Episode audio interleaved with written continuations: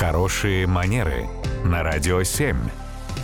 Татьяна, доброе утро. Доброе утро. Доброе утро. Татьяна, э, наша слушательница Светлана интересуется, э, каким образом можно сделать групповой чат, ну, в каком-то из мессенджеров, более экологичным. Ну, то есть я так понимаю, чтобы не было вот этих всяких разных гневных разборок постоянных. Об этом речь, да? А, да, на самом деле чаты бывают очень разные, и обычно в этот момент всплывают у большинства людей в голове чаты там домовые какие-то соседские, или что еще бывает страшнее, там школьные, родительские.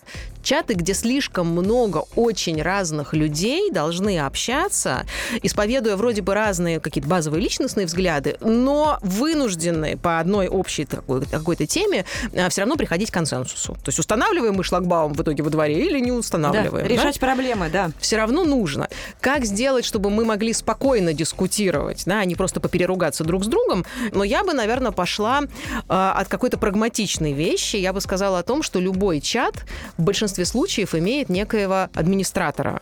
И вот мне кажется, чтобы взрослые люди более или менее могли комфортно сосуществовать в таком формате друг с другом, можно ввести некие правила чата, как-нибудь их закрепить, например, там наверху, где написано, что в нашем чате, дорогие участники, вот это, ну, категорически не рекомендуется. Например, использовать опционную лексику, переходить на личности, оскорблять друг друга, ну и какие-то, возможно, еще дополнительные аспекты. И тогда в следующий раз когда кто-то из участников, например, э, ну, ведет себя недостаточно корректно, мы можем спокойно сослаться на вот эти вот правила чата и вроде бы при этом не переходить на личности и постараться спокойно решить вопрос.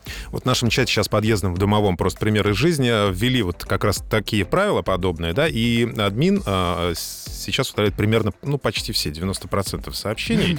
Пока, для начала, я так понимаю. Это чтоб Вот. скучно не было. Да, есть работа самая, есть чем заняться. Это да. Татьяна, спасибо большое. Радио 7.